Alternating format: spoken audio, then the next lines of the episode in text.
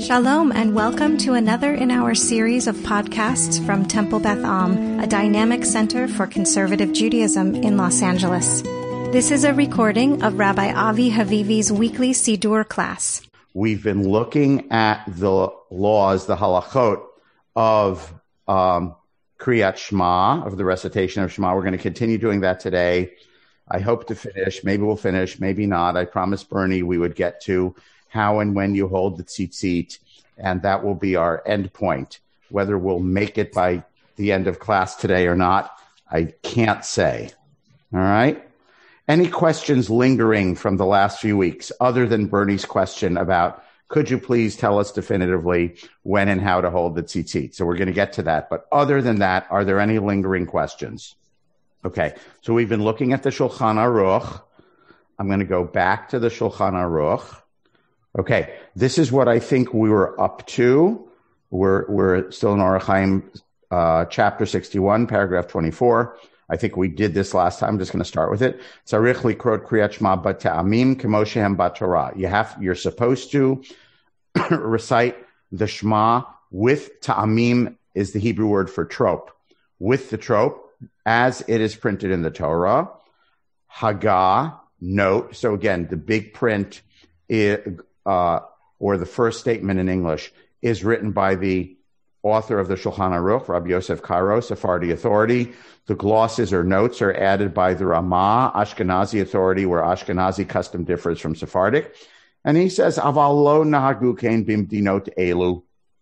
In our lands, in Ashkenazi world, it's not our practice to recite it with the trope. Umikol makom hamidaktiki machbirim bekach.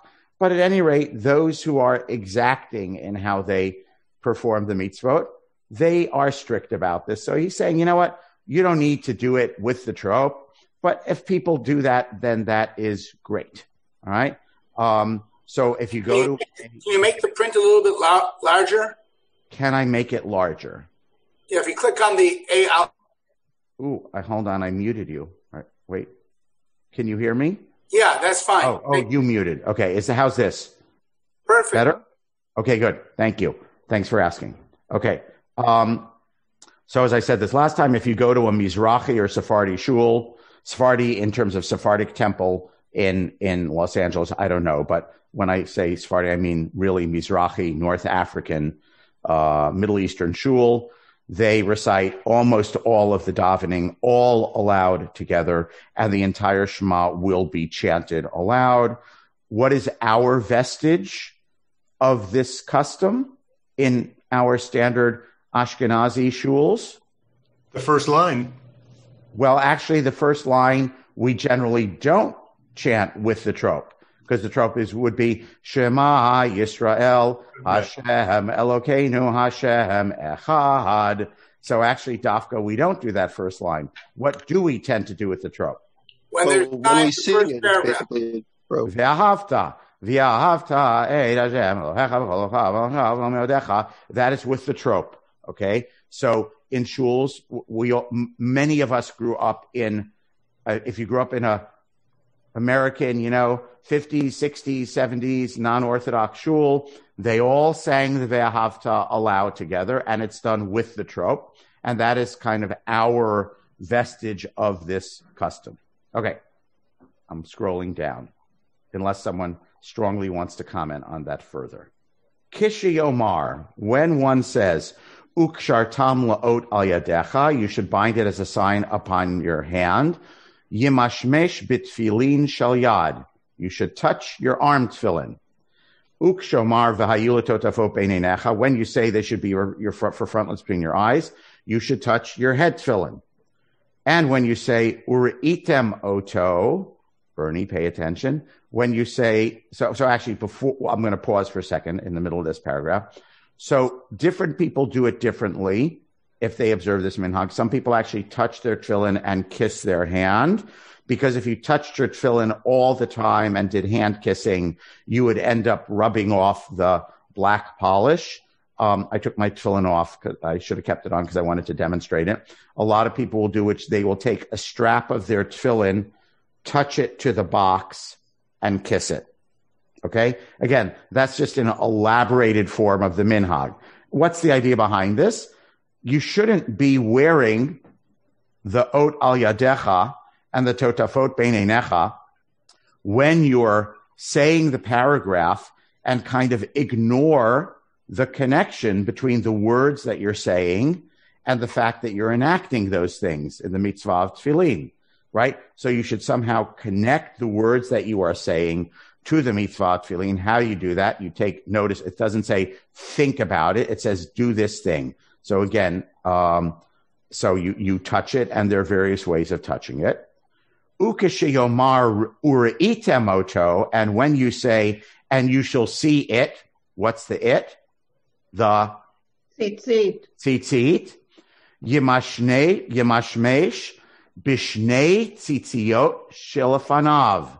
You should touch the two tzitzit which are in front of you.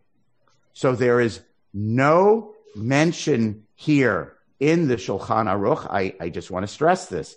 There is no mention in the Shulchan Aruch of what? Gathering the four tzitzit. Gathering four tzitzit. And if you read the, the laws in Ahava Rabbah, it doesn't say anything about gathering the four tzitziot, okay, around you. You know, when we say, uh, gather us from the four corners of the earth, that's when you're supposed to gather your four tzitzit. You hold your four tzitzit through the entire Shema and you kiss them, okay? None of that is in the Shulchan Aruch. The first time I studied this, I was so struck because I thought like, oh my God, I thought that goes back to Mount Sinai. You know, every rabbi in every shul I has ever been, announced who makes announcements says that we gather the four corners of the Talit as if this is the most universal minhag in the Jewish world. And it's not. And it says, see above chapter 24. We're going to go, we're going to look at chapter 24 in a moment. By the way, according to the Shulchan Aruch, how would you touch your two tzitzit? You right, and there's all kinds of customs about this because it's to see them. Um, if you go to a Mizrahi shul, Judeo-Arabic, they will actually put it on their eyes when they say Uritemoto. Okay. Some people have the minhag just to look at them like this. Here, look at me. Everyone look up at me. Uritemoto.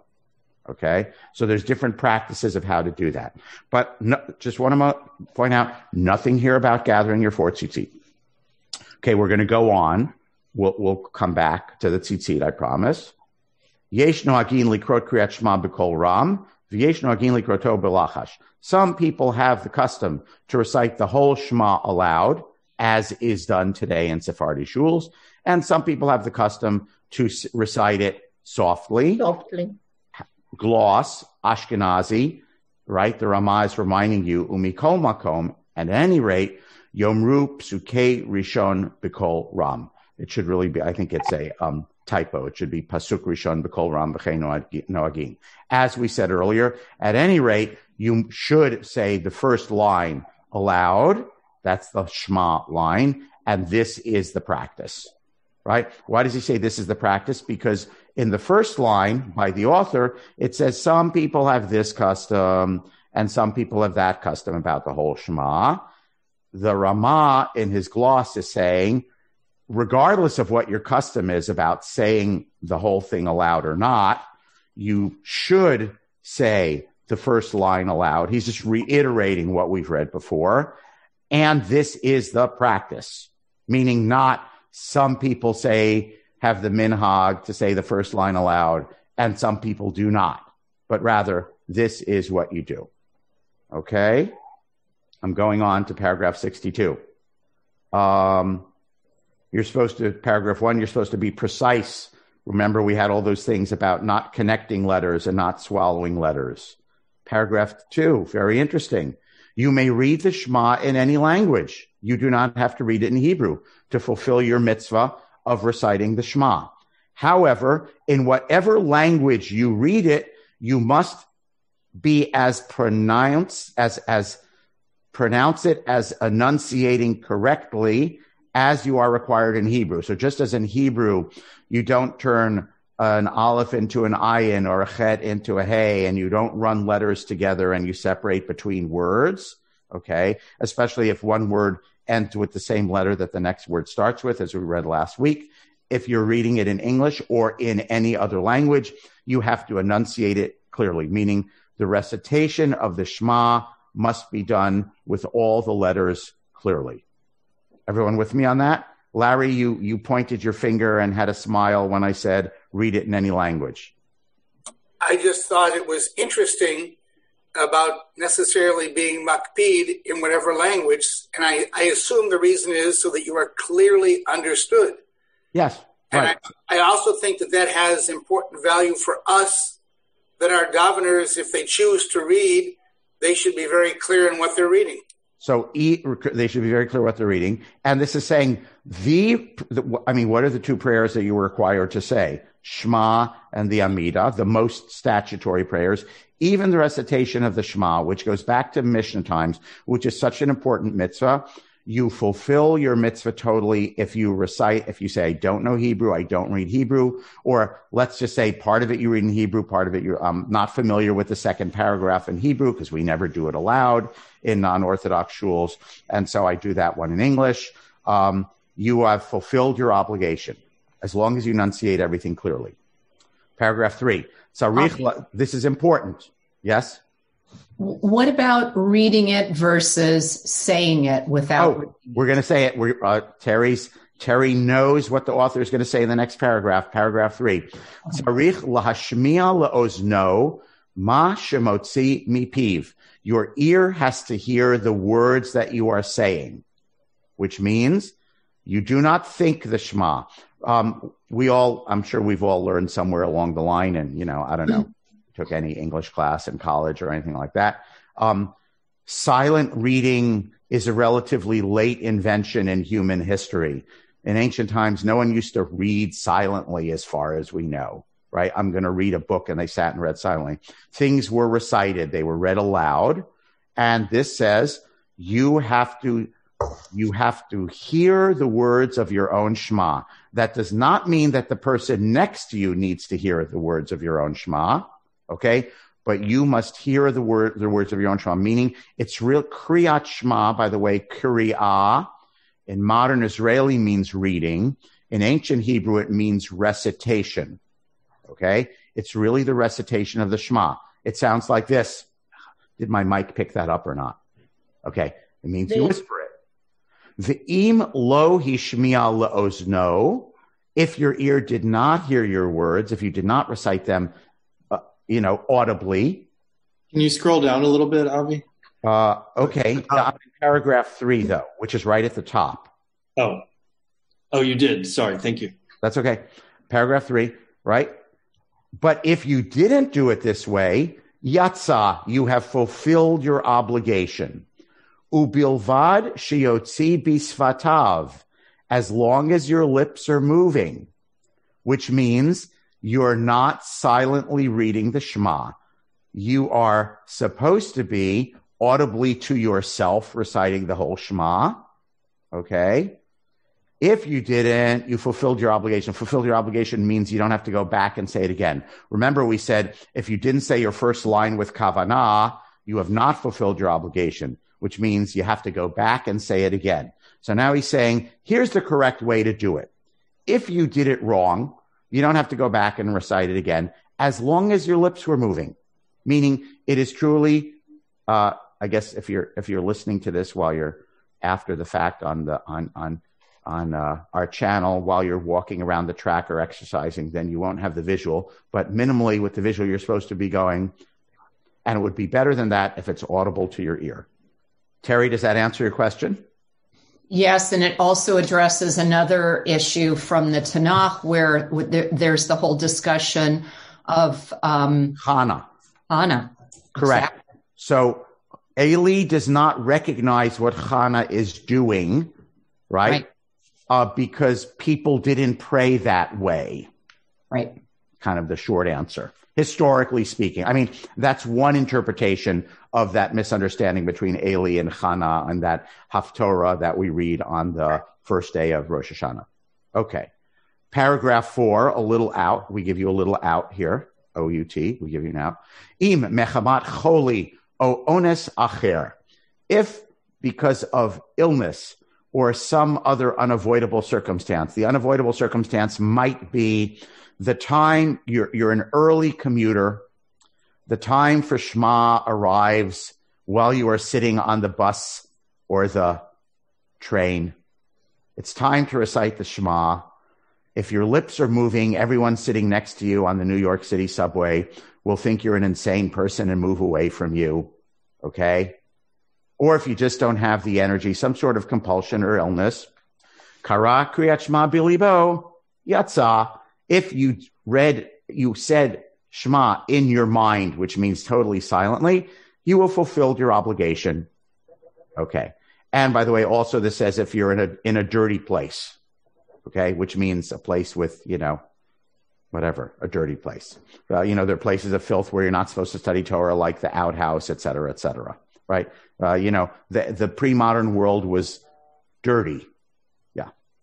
Um, so any questions about that? So the correct way to say the Shema is audibly, the best way is audibly to yourself. That's how you should do it, says the Shulchan Aruch. If you didn't do it, didn't do it audibly, but at least your lips were moving, okay. Meaning you're, again, this is about enunciating the words. It is a recitation. It's not a thinking of prayer. It is a saying of words of the Torah.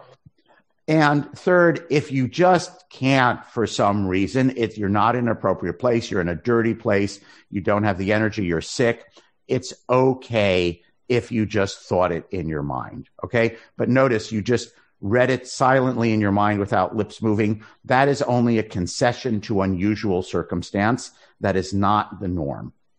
Your jaw is wired shut. Thank you. If your jaw is wired shut, you are perfectly permissible to just say it in your mind. Good example. And this is a reiteration. Sharich tzarich shatz, the shliach tzibur, the chazan, lashmiya kolo b'shema Yisrael. Chazan must recite the first line aloud Kadesh Yishma'u HaKahal, so that the whole Kahal hears it. V'yamlichu Shem Shamayim B'yachad, because they are declaring the kingdom of heaven together, meaning this is an important communal enactment. This is the basis of why we sing the Shema together the way we do. Okay? It, it, we are supposed to, as a congregation, in unison, be declaring God's kingship okay, I think we're not going to do any of this. Excuse me if I'm making you dizzy. This, by the way, says, you know, like the Mishnah says, you can do the Shema anywhere. If you're a worker on the top of the tree, when the Shema time comes along, you stop what you're doing and you recite Shema. I mean, you don't have to be in synagogue. You can be standing. You can be sitting. Here it is, right here, paragraph eight. Craftsmen, which means workers, Homeowners who are doing work on the top of a tree, top of the walls of the building, recite the recitation of Shema in their place that you don't even need to come down, right? The time for Shema arrives, uh, which is, um, the earliest is, is, uh, you know, between when you can recognize your friend at six feet away, or when you can recognize the difference between green and blue, or you can differ, recognize the difference between blue and white. There are various um, criteria given, but it's basically dawn. Once dawn has broken, right? If you start your day before dawn, you don't recite Shema. When dawn breaks, you recite Shema, you pause wherever you are. Okay. That means you pull over your car to the side of the road and you say Shema. Look at this. Hakataf, a porter, is someone who carries things for a living. Even though he is walking and carrying things, Kore Kriyat Shema recites the Shema. Okay but but you shouldn't start it you know you shouldn't load it in the middle of your shema because that's a distraction. But if your job is to be a porter you have all your stuff balanced shema time arrives you pause you don't have to put it down and you say the shema the point being by the way and the mishnah and the talmud explain why this is the basis for all this is meaning wherever you are on your way, if you're a tree trimmer and you're on the top of the tree and the Shema time has arrived, you stop trimming, okay, and you focus and you say the Shema, wherever you are in your daily life. Okay, um, I think we're going to skip all this. I just want to see if there's anything else. Okay, Now I'm going to go to, so, um, you wanted me to make it larger. Okay. So the other place where it talks about the tzitzit in the Shulchan Aruch is in the laws of tzitzit, which is paragraph 24 and other paragraphs. In other words, if I said to you, in an organizational scheme of your law code, where would you place the laws of the rules of how you hold your tzitzit during the Shema? The answer would probably be logically, well, I could put it in the laws of the recitation of Shema, or I could put it in the laws of what you do with tzitzit. So the other laws of tzitzit are how you tie the tzitzit and what kind of garments require a tzitzit and when you wear the tzitzit. Okay. So among those laws, in which isn't eh, here we have in paragraph 24, something stuck in about when you actually do something with the tzitzit. Mitzvah le'echoz hatzitzit biyad smolit keneged libo b'sha'at kriyat shema. You should hold your tzitzit in your left hand. Why your left hand? Because that is the side nearest to your heart when you recite the Shema. Remez, this is symbolic of Vayu hadvarim ha'ele al levavecha. So you don't actually put it, you know, on your chest, but you hold it on your heart side. Okay. Um, how many tzitzit? Hold on, Larry. How many? Does it say? Doesn't say. So we don't have anything about two or four here yet. Paragraph four. Many people have the custom to look at the tzitzit when you get up to uritem oto. You shall see them. We saw that also in paragraph 61 or 62 we looked at. Vilitenotam al ha'enayim, and to place it on your eyes. Uminhag yafehu. This is a nice minhag. V'chibuve mitzvah. And it shows that you love the mitzvah. It's a, it's a lovely phrasing. Does that mean it is required? No, it is not required. There's some people who want to enact this mitzvah. They want so lovingly to enact this mitzvah that they look at the tzitzit, they put it on their eyes. It's a beautiful custom. Okay. Gloss, which means Ashkenazi comment. Gam nohagim ktsat, which means ktsat means a few people have the custom to linashek hatzitzit, bisha'ashero to actually kiss the tzitzit when you look at them. V'hakol hu chibuv mitzvah. This is all, I'm going to put in quotes now, in air quotes, only. This is all only for showing love of the mitzvah, meaning it's not a requirement. Some people have this custom. Okay? Now look at this. When you look at the tzitzit, when are you supposed to look at the tzitzit? When you say, and you shall look at them in paragraph three, uri tamoto. When you look at the tzitzit, mistakel bishnei tzitziot shelafanav. You look at the two tzitzis in front of you. And then there's a whole thing about why and the numerology, which we're not going to get into. But again, what are we struck by? What is missing? Gather the four corners, all four tzitzit. Okay. Now, I'm going to give you one more source, which is the Aruch HaShulchan. Okay, pause for a moment. This is only in Hebrew. In Sefaria, it's not in English. I'm just going to read a couple of lines and then translate. Okay. Um, and then we'll try to pull it all together. No pun intended, or pun, pun intended.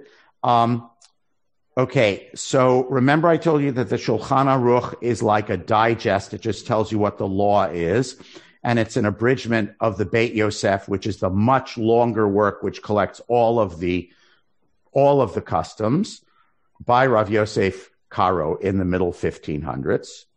Around the year 1900, we have two works, two separate works by separate people with those two similar intents. Um, and for those who don't know what these books are, you don't have to worry about it. I just want you to get the concept. One of them, which I think Larry asked about a couple of weeks ago, is the Mishnah Brura. The Mishnah Brura is like the Shulchan Aruch, except 350 years later, because there are more minhagim that accumulate. And it says, just says, here's what you do. And here's what you do according to Eastern European, Polish, Misnagdisha, you know, Misnagdish, not Hasidic custom. That's what the Mishnah Brura is. The, I'm going to put it in quotes, anti Mishnah Brura. I don't mean that they opposed each other, but the opposite kind of work is a work which is called Aruch HaShulchan. It's called that intentionally because it's play on Shulchan Aruch, but it's a totally different book. And the Aruch HaShulchan collects everything. It's like the Bet Yosef. It has all the minhagim. And sometimes the Aruch HaShulchan will tell you what he thinks you should do. And sometimes not. Sometimes he just say, this one has this minhag, this one has that minhag. Everyone with me? So we're going to look at this same paragraph, paragraph 24 in the tzitzit section in the Aruch HaShulchan, approximately 1900-ish. Ready? You with me? Paul will say, could you make that a little bigger? Can I make it bigger? Come on, get bigger, get bigger. Okay, whoa, woo, woo. Okay. Paragraph four, here's where I am. See my cursor? V'yesh ochazin bishnei tzitziot shilfanav v'shat kriyat shema. Some people hold the two tzitzit in front, uh, that are in front of them during Shema. Same thing that we read in the Shulchan Aruch. And then it has a whole thing about numerology, which I'm not going to get into it. Um, okay. That, that's that. That's okay. I'm going to stop screen sharing. I thought there was another thing there, but it's not. The other thing is I have another book which is called Tfilah Kahalacha. It's just a modern Israeli book about here are all the laws of, of prayer. And I'm going to read to you what he says in his footnote about this. He says, Yesh Shekatav. Oh, first of all, there are other passages um, which we haven't looked at in the Shulchan Aruch, which I'm now going to talk briefly about how you hold the tzitzit to bring it all home for Bernie. First of all, all the sources are universal, as far as I can tell, that you hold the tzitzit between your fourth and fifth finger, which I have never seen anyone do. So I don't quite get that. It's, um, for those who know Hebrew, uh, is Vered still here or is she gone? Vered's gone. It's been Kemitza Lezeret, which means between the fourth and the fifth Hebrew. I know a lot of people, the bunch fourth and fifth finger. I know a lot of people here know Hebrew, but no one knows Hebrew as well as Vered does. So you're supposed to hold it between your fourth and fifth finger. I don't know anyone who does that. Everyone holds it around their second finger or in their hand like this.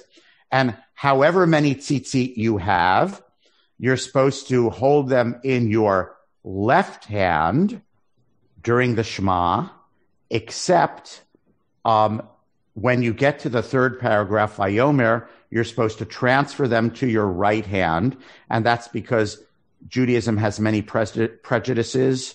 One of them is dextrism, which means it's prejudice towards righties, right? And all mitzvot that you do with your hand are supposed to be done with your right hand, unless you're a lefty. There are exceptions to that in terms of which arm you wear tefillin on. I won't get into that. Um, and so you're supposed to hold it in your right hand during the third paragraph. Um, or there are customs that say that you take it from your left hand to your right hand and you hold it like this. Okay. This is the most common probably. I haven't gotten to two versus four yet, Bernie. Okay. So, um, sorry. So when you say the Shema, it is the custom to take the tzitzit in the left hand between your fourth and fifth finger on the left hand wide near your heart. And when you get up to the third paragraph, you're supposed to transfer it to your right hand. Okay. Then he has a footnote which says, um, I'm just going to tell you what it says. It says that two great rabbis, the Gaon of Vilna, so the leader of uh, mis- misnagdish Ashkenazi Judaism in the late 1700s, and Rabbi Chaim of Volozhin, great Eastern European rabbi of the middle two late 1800s, two great misnagdisha yeshivish rabbis, would only hold the front to tzitziot during the Shema. That's the comment. That's all it says. Sorry, they would only hold, and they said you should only hold the front two tzitziot. So what does that mean?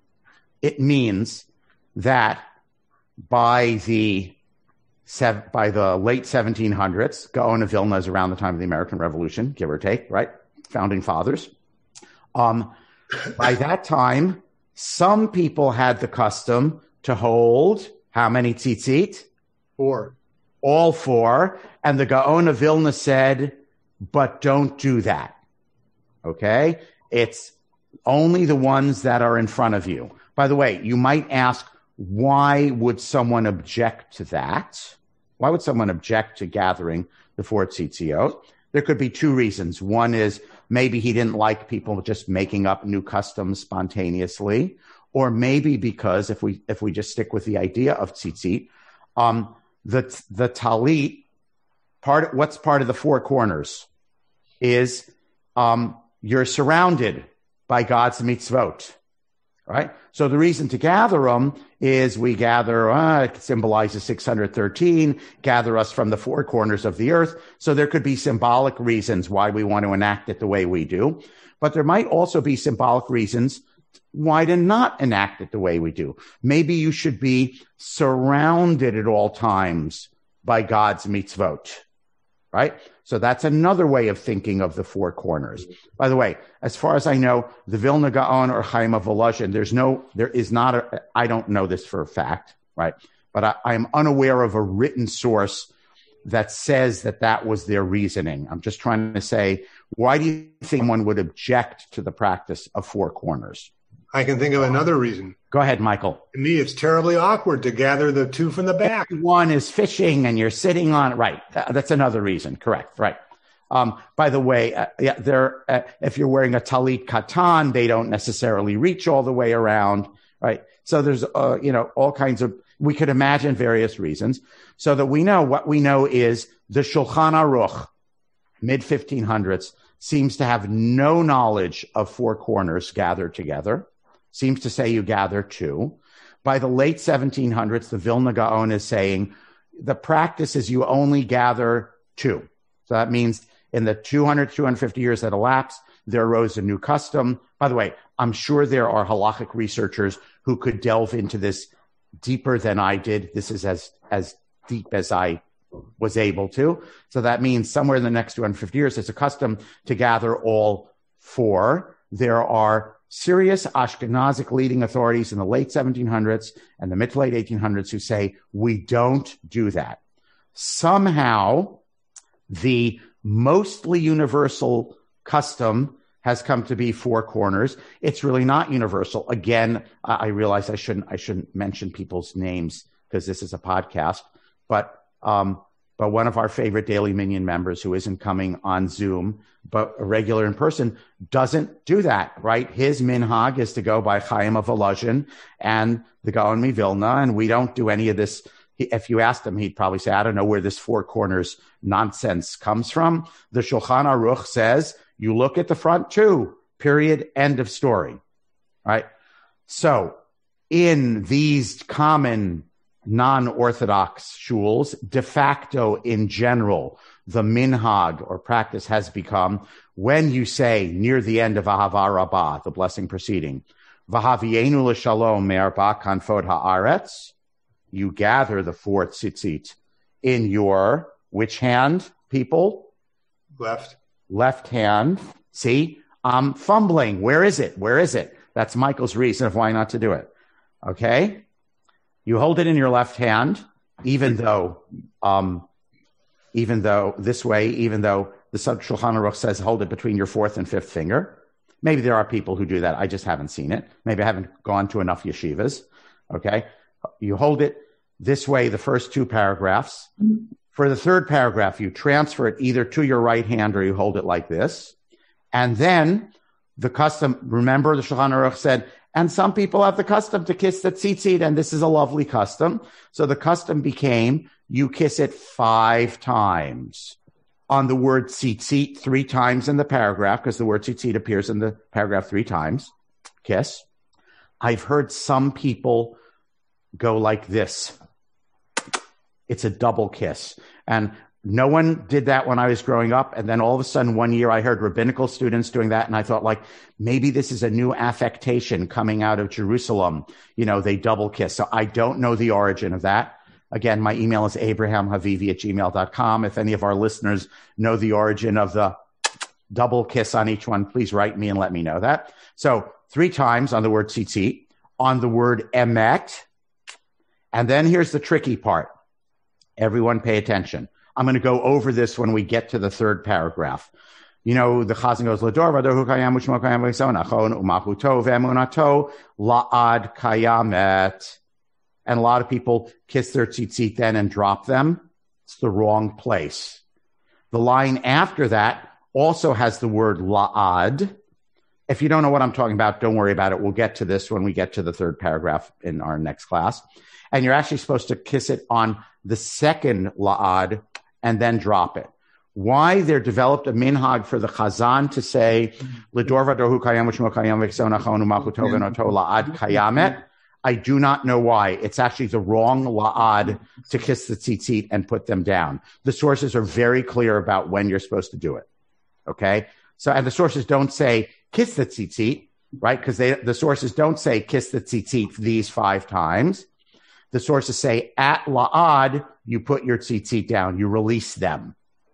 So the custom has become for the maximal tzitzit kissers, which are most of us, to kiss five times, three times on the word tzitzit in the middle of the paragraph, once on the word emet in the transition from the third paragraph to emet vemunah, and then once on the second la'ad, which many people incorrectly do on the first la'ad. And again, here's interesting question about custom. If the sources are very clear that you're supposed to do it on the second la'ad, but everyone in my shul does it on the first la'ad when the chazan says la'ad kayamet kiss put down, and everyone in shul does it. Then who's to say what's a right custom and what's a wrong custom, right? Because the Vilna Gaon and Rabbi Rav Chaim of Volozhin, I guess, would say that this thing of gathering your four corners, your four tzitzit, is the wrong custom. But in our shul, everyone does that. I'm saying. So who defines what's the right custom and what's the wrong custom in air quotes? And that's part of the definition of custom as opposed to law. A law means you're supposed to do it this way. But please notice the language of the Shulchan Aruch in lots of places. It says some people have the custom to this and some people have the custom to that, meaning the, the halachic authorities recognize that there's a distinction between should practices, you should do it this way, and things that are just customs. I'm going to say one more thing about that. Traditionally, the way customs are, are held or lived by is what they do in your community, what your parent did, what your rabbi says. Not, sorry, and that's generally, uh, I'm going to make a, a gross, a gross generalization. That's generally the orthodox way of how you have a minhag, because that's what my shul does. That's what my rabbi says. That's what my teacher says. That's what I saw my father do with his tzitzit. Okay? As opposed to the common non-orthodox way, which is, I like that minhag. I think that's what I'm going to do, right? Again, it's the modern the autonomous individual. I decide for myself.